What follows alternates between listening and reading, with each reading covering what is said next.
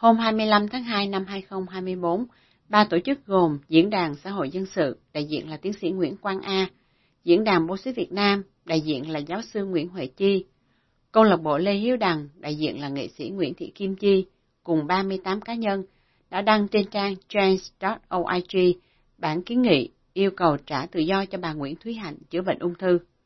Bản kiến nghị cũng được gửi tới ông Võ Văn Thưởng, Chủ tịch nước Cộng hòa xã hội chủ nghĩa Việt Nam.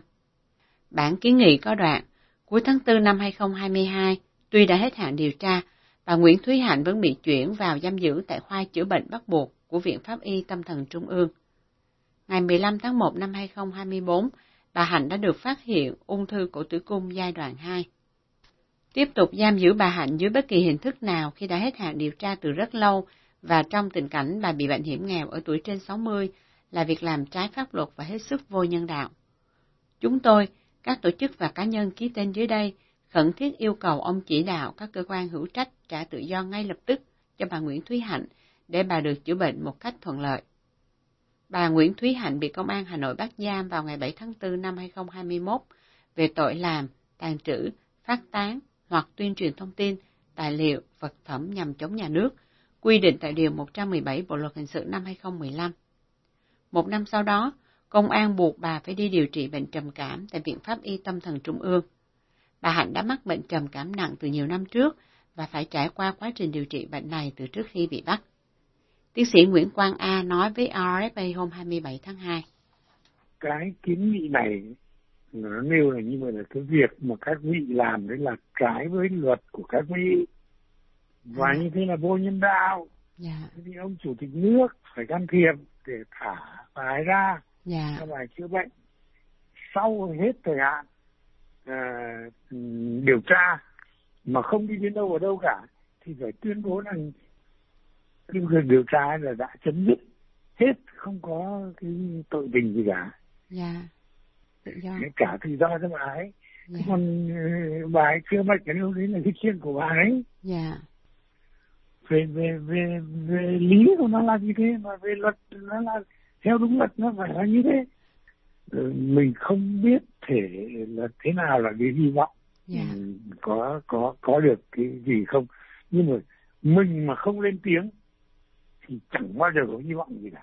Mình lên tiếng có thể có hy vọng mà cũng chẳng cũng có thể chẳng có hy vọng gì cả. Yeah. việc lên tiếng là phải lên tiếng thấy cái sự sai trái là phải kết lên tiếng nói.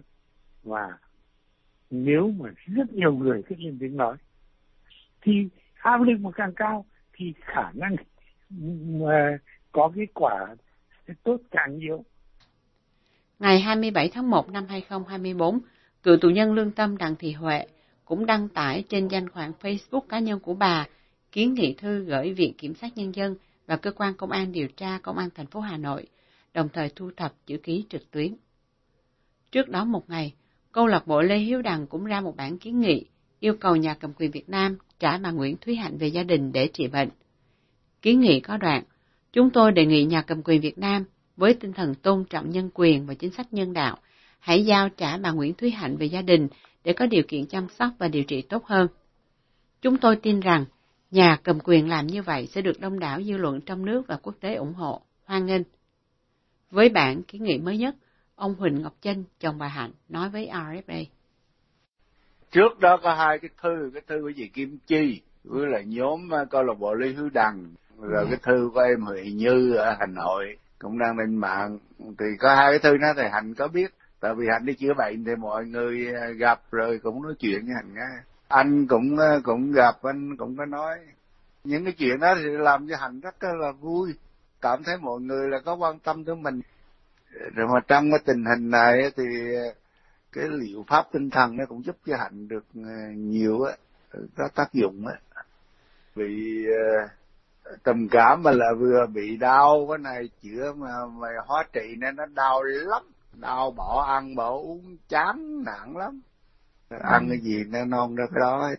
Chỉ còn lại ba đợt hóa trị, với lại vừa tuần này đưa hóa trị nhưng bác sĩ nó yếu quá bác sĩ là không cho hóa trị chẳng lại hóa trị sáng hôm qua chắc không cha hy vọng vậy nhưng mà lên tiếng như vậy thì quốc tế thì người ta cũng để ý người ta không có tác động vô thì không hy vọng được ờ, gì lớn nhưng mà cũng cũng có tác động cũng hỏi han tới thì cũng cái cũng giúp cho cho hạnh về mặt tinh thần nó cũng cũng cũng cũng tốt. Dạ. Ông Huỳnh Ngọc Chân nói thêm, ông có nhờ luật sư của bà Hạnh là luật sư Nguyễn Hà Luân làm đơn đề nghị cơ quan điều tra cũng như viện kiểm sát miễn trách nhiệm hình sự cho bà Hạnh theo điều 29 Bộ luật hình sự. Luật sư Nguyễn Hà Luân có đăng tải kiến nghị của văn phòng luật sư gửi tới các cơ quan tiến hành tố tụng, yêu cầu miễn trách nhiệm hình sự đối với bà Nguyễn Thúy Hạnh.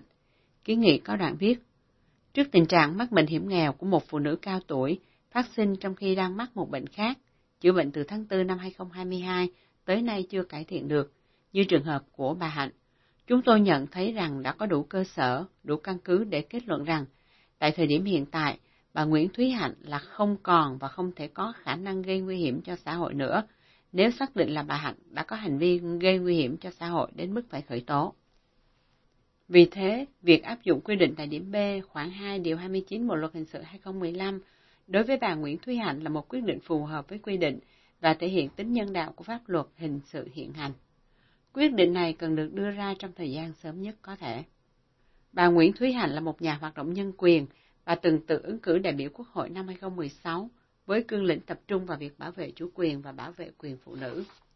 Một số trường hợp khác bị bệnh hiểm nghèo khi đang thụ án tù cũng không được trả tự do về chữa bệnh. Đến khi được đặc xá thì cuộc sống chỉ còn tính từng ngày, như trường hợp nhà bất đồng chính kiến Đinh Đăng Định.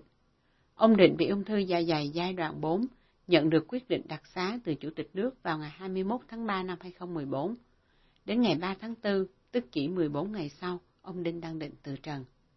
Hai trường hợp tù nhân Nguyễn Hữu Minh Tuấn, biên tập viên của trang Việt Nam Thời báo thuộc Hội Nhà báo Độc lập Việt Nam.